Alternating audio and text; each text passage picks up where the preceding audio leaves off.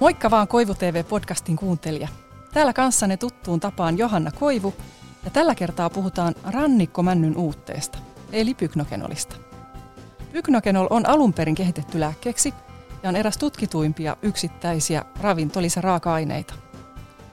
Ja tänään minulla on vieraana kokemusasiantuntija Riikka Tapanainen, joka kertoo, miten hän on saanut huomattavaa apua biopyknokenolista siitepölyallergiaan. Riikka, lämpimästi tervetuloa Koivu TV-podcastiin. Meillä on toinenkin vieras. Hän on asiantuntija Jarmo Hörkkö, jota Pyknokenol mieheksikin kutsutaan. Jarmo on nimittäin työskennellyt Pyknokenolin parissa kunnioitettavat yli 30 vuotta. Tervetuloa myös Jarmo. Jos aloitetaan Riikka sinusta, niin kertoisitko, että mikä sinulla oli lähtökohta biopyknokenolin käyttöön otolle ja miksi tämä tuote kiinnosti? Mua kiinnosti ihan äh, tämmöisestä äh, uteliaisuudesta, mutta että todellinen tarve oikeastaan äh, tämmöisen allergian hoitoon tuli siitä, että mä olin siitepölyallergiaan käyttänyt äh, tuolta parikymppisestä asti äh, antihistamiinia, eli sieltä asti kun, kun antihistamiinit on markkinoille tullut.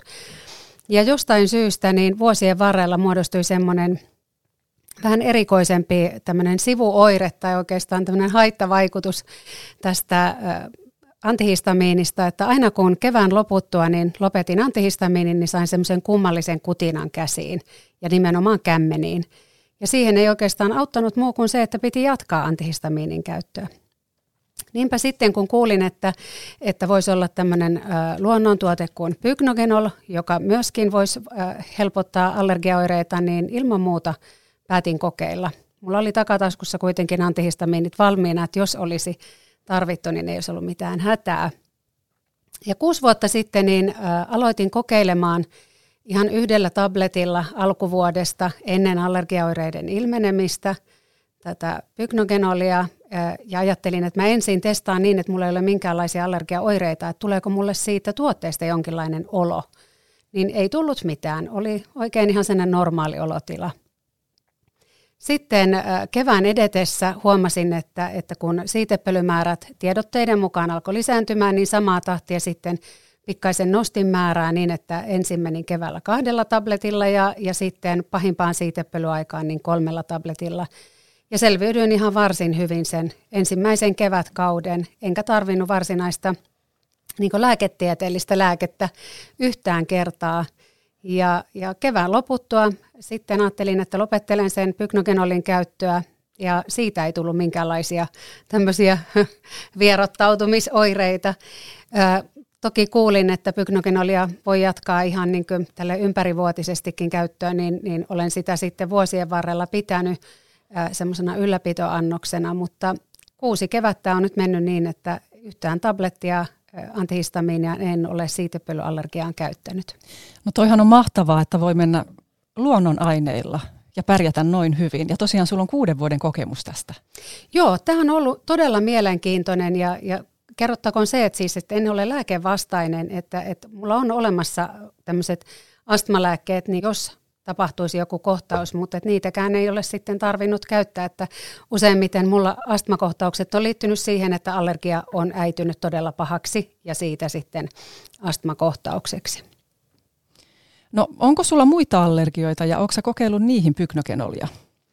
Joo, on itse asiassa eläinallergia äh, vaivaa edelleenkin vielä näin aikuisiellä ja lähinnä koirat on se, se ongelman aiheuttaja. Nyt on, on kahdesta eri tapauksesta kokemus niin, että viime kesältä ja tältä kesältä olen ollut semmoisella semmoisessa kyläpaikassa, että on ollut Labradorin noutaja koiria, ja ne on ollut mulle erityisen niin haastavia koirarotuja juuri sen ilmeisesti niiden tämmöisen hilseen olomuodon vuoksi, niin olen pystynyt olla näissä kyläpaikoissa niin yötä, niin että mä olen vähän etukäteen alkanut valmistelemaan sitä yökyläilyä ottamalla pyknogenolia tämmöisen kaksi tablettia edellisenä iltana ja kaksi tablettia kyläpäivän aamuna ja iltapäivällä kaksi tablettia, että mä olen vähän niin kuin jaotellut sitä sinne vuorokauden ympäri, mutta että olen pystynyt yöpymään tämmöisessä koiraperheessä.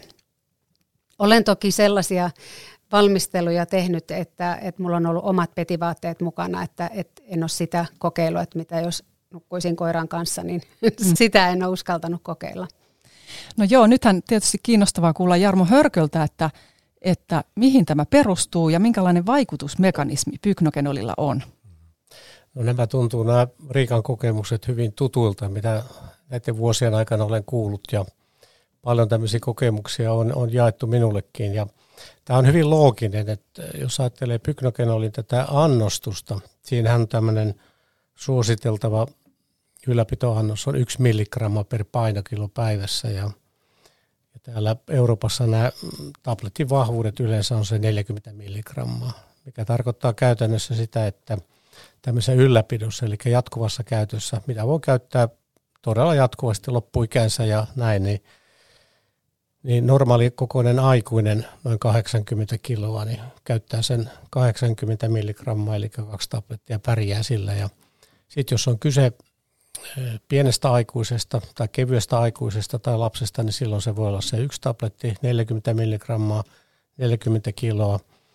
Ja sitten taas jos paino menee tuonne yli 100 kiloa, niin silloin se vaatii sen kolme tablettia, 120 milligrammaa, tämä ylläpito.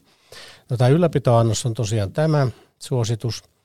Ja terapeuttinen annos, semmoinen mitä on Pyknokenol tutkimuksissa, kliinisissä tutkimuksissa käytössä on ollut näiden vuosien aikana, niin se on käytännössä tupla. Eli mennään sinne 80-160 milligrammaa. Yleensä nämä annokset on ollut tutkimuksissa niin 100-200 milligrammaa. Ja Pyknagel on siinä mielessä turvallinen, että sitä ei voi koskaan syödä niin paljon, että siitä mitään haittaa olisi. Että siltä puuttuu täysin tämä tämmöinen krooninen toksisuus ja sitten tämmöinen akuutti toksisuus on sitä luokkaa, että yhdellä kertaa ei voi ikinä syödä niin paljon pyyknokelle. Se on yllättävän, yllättävän kyllä, niin se on hyvin turvallinen tuote. Ja tämä Riikan kertomus on hyvin samantyyppinen kuin mitä tässä on todella kuultu vuosien varrella. No mihin tämä perustuu, että se auttaa allergiaoireisiin näin hyvin? No pyknokenillahan on useita tämmöisiä perusmekanismeja, niitä on yhteensä viisi, mutta tämä, mikä liittyy tähän teemaan, niin se on käytännössä se, että se on hyvin voimakas tämmöinen tulehdusta laskeva aine – Eli se laskee voimakkaasti ja nopeasti tämmöisten tulehdusvälittäjäaineiden tuotantoa elimistössä. Ja itse asiassa tämmöinen allerginen reaktio, niin se on tämmöinen hyvin nopea tulehdusreaktio. No silloin kun saadaan vaimennettua tämä tulehdusreaktio nopeasti, niin se vaimentaa myös sen allergisen reaktion. Ja silloin elimistön ei tarvitse tuottaa histamiinia ja vältytään siltä allergiselta reaktiolta. Toinen osa on tätä tietysti myös se semmoinen biokonoklin ominaisuus, se on hyvin voimakas antioksidantti, eli se laskee tämmöistä hapetusstressiä elimistössä. Ja se välillisesti liittyy tulehdukseen, koska hapetusstressi aiheuttaa myös tulehdusta. Eli nämä kaksi mekanismia on semmoisia. Nimenomaan tämä tulehduksen alentaminen nopeasti. Sitten kysy Riikalta vielä, että onko sulla kokemusta, että pyknokenol olisi jotenkin parantanut sun yleistä hyvinvointia, kun sä syöt sitä ympäri vuoden? Että jos pois luetaan nyt tämä allergia? No sillä lailla olen huomannut, että, että musta tuntuu, että, että limakalvot, erityisesti niin tuon nenänielun limakalvot, on hyvin paljon rauhallisemmassa tilanteessa ja, ja tuntuu siltä, että, että happi kulkee myös nenän kautta paremmin, eli että pystyy hengittämään nenän kautta. Tämä toisaalta niin vaikuttaa sellaiseen tilanteeseen, että, että mä olin ennen aika semmoinen infektioherkkä, että, että mä nappasin yleensä aina kun tarjolla oli flunssa, niin kyllä mä sain sen. Ja, ja se oli aika pitkään, pitkäkestoisia nämä flunssat niin, että, että, että musta tuntuu, että, että mulla jäi ikään kuin, niin kuin nuha päälle. Mutta nyt kun tuntuu, että, että tuon nenänielun limakalvot on rauhallisemmassa tilanteessa, niin – niin mun oma immuunipuolustus pystyy vastustamaan myöskin tarjolla olevia mikrobeja niin, että, että, tai tämmöisiä taudin aiheuttajia, niin, niin flunssat on jäänyt todella vähäisiksi. Että ihan semmoinen, sanotaanko, että normaalisti yksi flunssa vuodessa, niin se on ihan luksusta nykyään, että jos siihen jopa pääsen. niin, kyllä. Kyllä yksi flunssa per vuosi aina pitää olla. Niin, se on vissiin ihan semmoinen tavallinen, että niin. näin kuuluu. No Jarmolta tietenkin kuulen mielelläni perusteet, että mihin tämä nyt sitten perustuu pyknokanelin käytössä.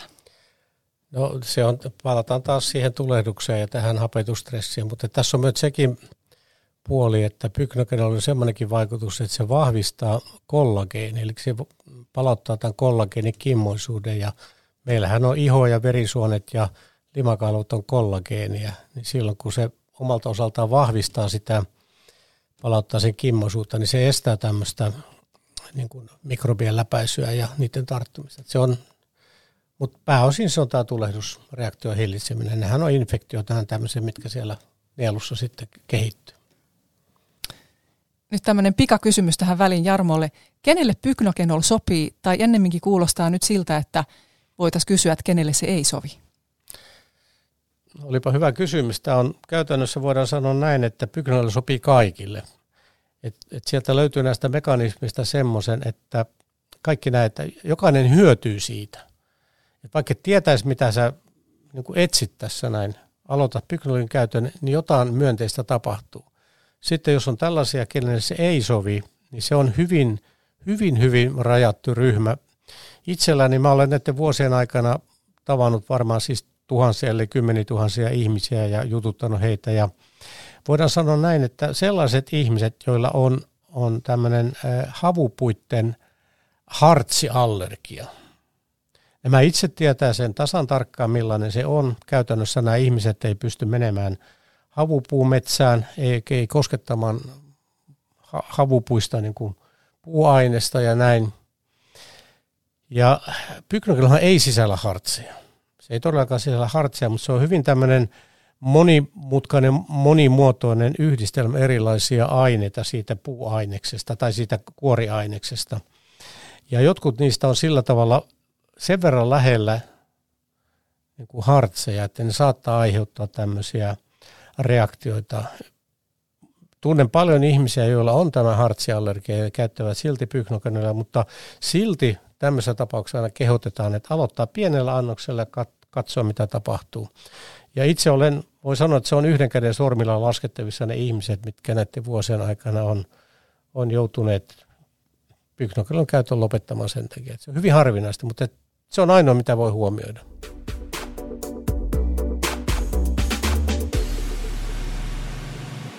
Koivu TV podcast.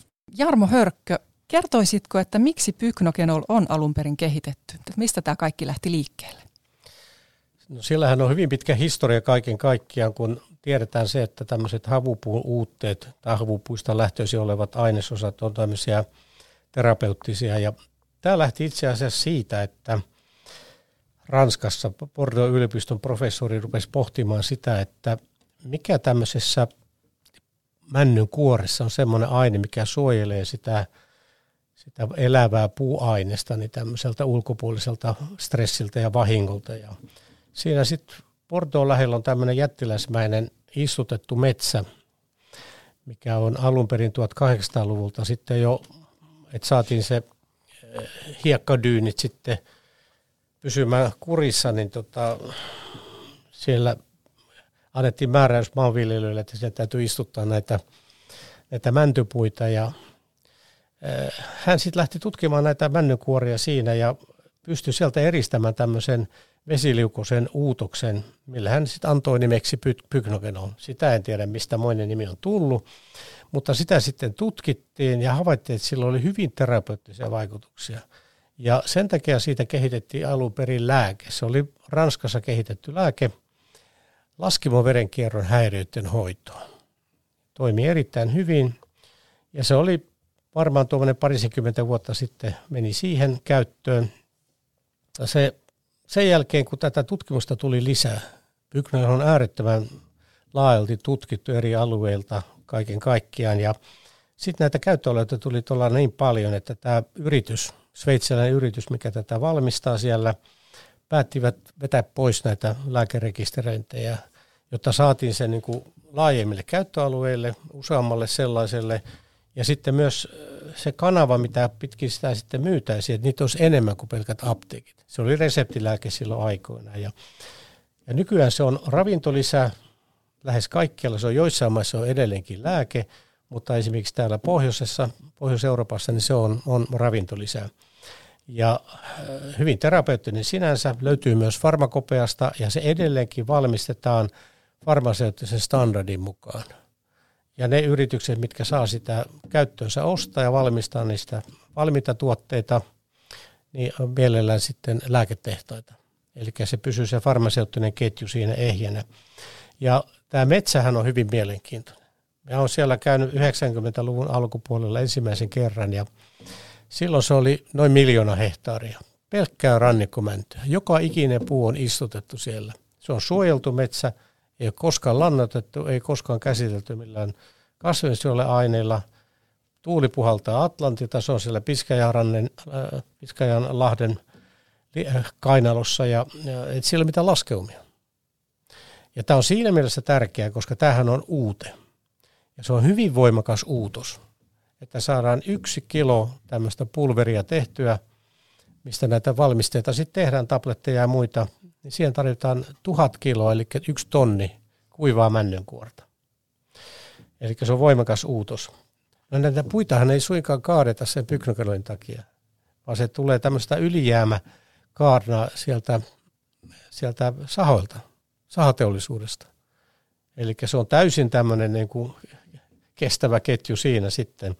Täysin vesiliukoinen uutokseen käytetään vain kuumaa, kuumaa höyryä ja vettä.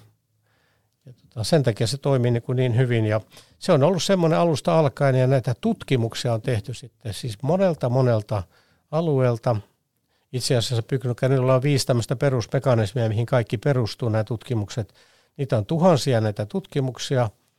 Ja voin esimerkkinä sanoa sen, että esimerkiksi kansainvälisessä lääkäreiden tietokannassa, mihin valitaan vain parhaimpia valikoituja tutkimuksia, niin siellä löytyy tällä hetkellä löytyy pitkälti yli 500 pyknokenol viitettä ja tutkimusta. Ja siellä on kymmeniä tuhansia ihmisiä ollut näissä kliinisissä testeissä. Hyvin paljon on tehty laboratoriotutkimuksia. Se on myös elintarvikkeena hyväksytty ja näin. Ja tutkimus jatkuu. Näiden yli 30 vuoden jälkeen vielä, niin aina saan itse hämmästyä siitä, että mitä on keksitty tutkia. Ja tota, uutta tutkimusta tulee koko ajan. Ja kaikki tutkimukset annetaan suoraan näiden valmistajien käyttöön että he voivat tehdä niitä omia tuotteita. Otetaan tähän loppuun vielä pyknokenolin historiasta. Tähän on äärimmäisen kiinnostavaa ja haluaisinkin kuulla, että milloin pyknokenolia on, on alettu ensimmäisen kerran käyttää?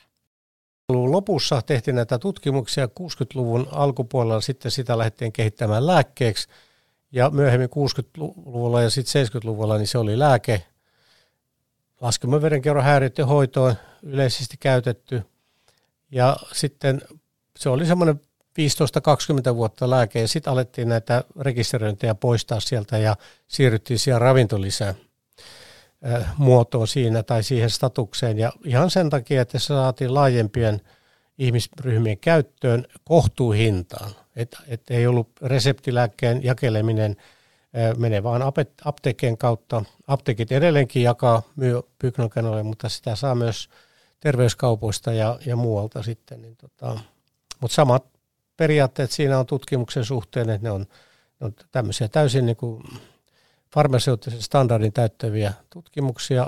Myös valmistus on edelleenkin täyttää nämä vaatimukset ja ne edellytetään myös sitten tuotteen raaka-aineen ostajilta, että mieluiten sitten sitä myydään tosiaan lääketehtailla, jolla on täys GMP-status, eli täyttävät farmaseuttisen sitten. Sanoa, että milloin pyknokenolia on ensimmäisen kerran alettu käyttää tällä lailla niin terapeuttisessa mielessä? No nyt täytyy mennä aika kauas historiassa. Tämä koko tämä tarina perustuu siihen, että 1600-luvulla niin oli tota, tämmöinen retkikunta, ranskalainen retkikunta oli tuolla Kanadan rannikolla matkalla sitten. Ja Äh, tämmöinen äh, Jacques Cartier, tämmöinen tutkimusmatkailija oli siellä miehistönsä kanssa. Ja heillä kävi niin, että pääsi talvi yllättämään. He joutuivat jäämään talveksi sinne Kanadan rannikolle sitten odottamaan seuraavaa kesää, että he pääsevät takaisin sieltä. Ja tietty olot oli hyvin rankat, hyvin yksipuolinen ravinto ja näin. Ja sitten kävi ilmi, että näillä miehistön jäsenillä rupesi ilmenemään keripukkia.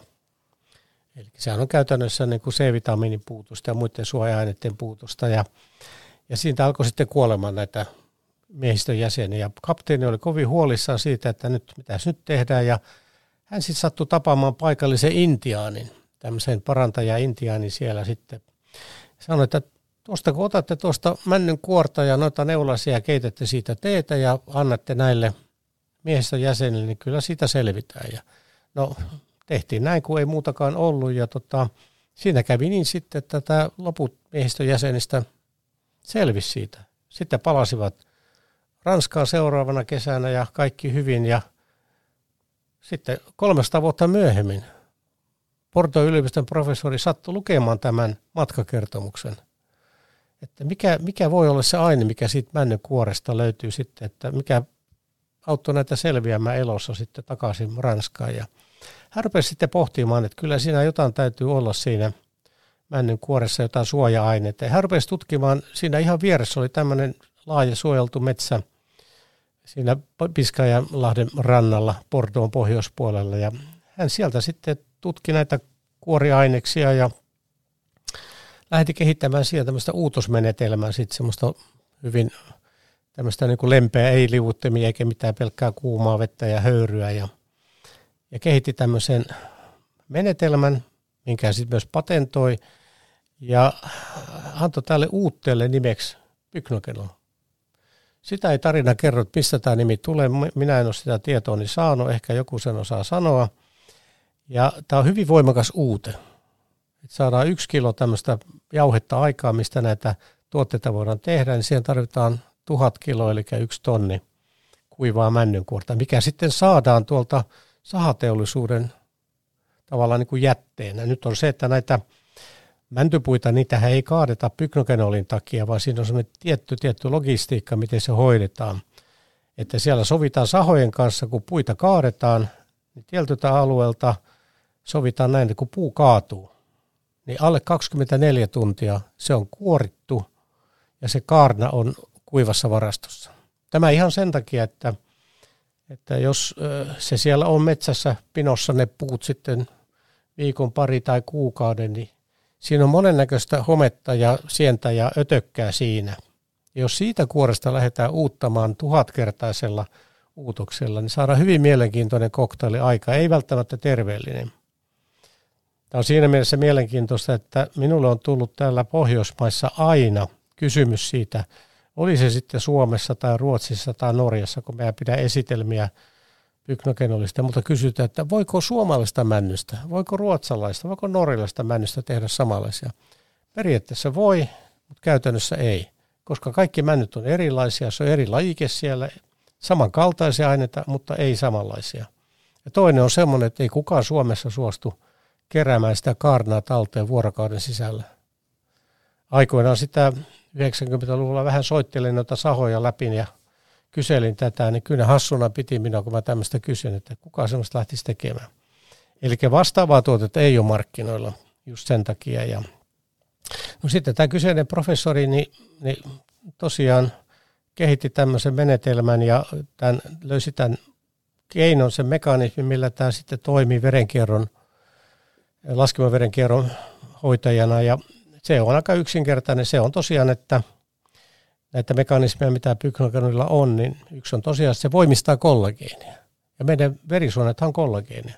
Eli se palauttaa sen kollageenin kimmoisuuden ja estää sen nesteen tihkumisen sieltä verisuonesta sinne kudoksi. Siitä johtuu se turvotus. Siitä johtuu sitten se, että se veri kiertää huonosti. Toinen on sellainen, että verisuonet ne niin kuin tavallaan ajautuu kiinni tämmöisen niin kuin stressin takia ja pyknogenilla on semmoinen mekanismi, semmoinen vaikutus, että se voimistaa tämmöisen typpioksidin tuotantoa elimistössä. Ja se tekee sen, että se laukaisee verisuoneen tämmöistä kouristusta, eli se avaa sen verenkierron. Siinä on kaksi tämmöistä mekanismia. Se myös estää veren kokkaroitumista. Että tämmöinen laskeva verenkierron häiriöhän on semmoinen, että no mietipä jotain suonikohjuja, niin se on sitä, että se veri ei pääse pois sieltä niistä raajoista. Ja se verisuonet antaa myöten ja siinä sulla on sitten suonikohjut ja sitten jos se veri kokkaroituu enemmän siellä, niin sitten sulla on veritulppa siellä ja tämä. Niin pyknogen on tämmöinen, se suoraan vaikuttaa tähän. Se oli se alkuperäinen tosiaan, silloin kun se oli lääke. Se oli pitkään lääke parikymmentä vuotta ja sitten tuli näitä muita vaikutuksia ja muita mekanismeja ja siitä se sitten laajeni laajempaan käyttöön, monipuolisempaan käyttöön ja se on tosiaan niin kuin, niin kuin tuossa sanoit, niin se on eräs tutkituimpia, ellei tutkituin yksittäinen ravintolisa raaka-aine ja tutkimus jatkuu. Minä itseäni aina hämmästä, hämmästytän sillä, että kun tulee uusia tutkimuksia vastaan tässä matkan varrella. Yli 30 vuotta olen tämän kanssa tehnyt töitä ja aina löytyy uutta. Aina löytyy uutta esitelmäaihetta. Siitä olen iloinen. Mahtava kuulla. Näihin sanoihin on hieno lopettaa. Me saatiin upea biopyknokenol-paketti tässä nyt Koivu TV-podcastiin. Lämmin kiitos vierailusta Riikka Tapanainen ja Jarmo Hörkkö.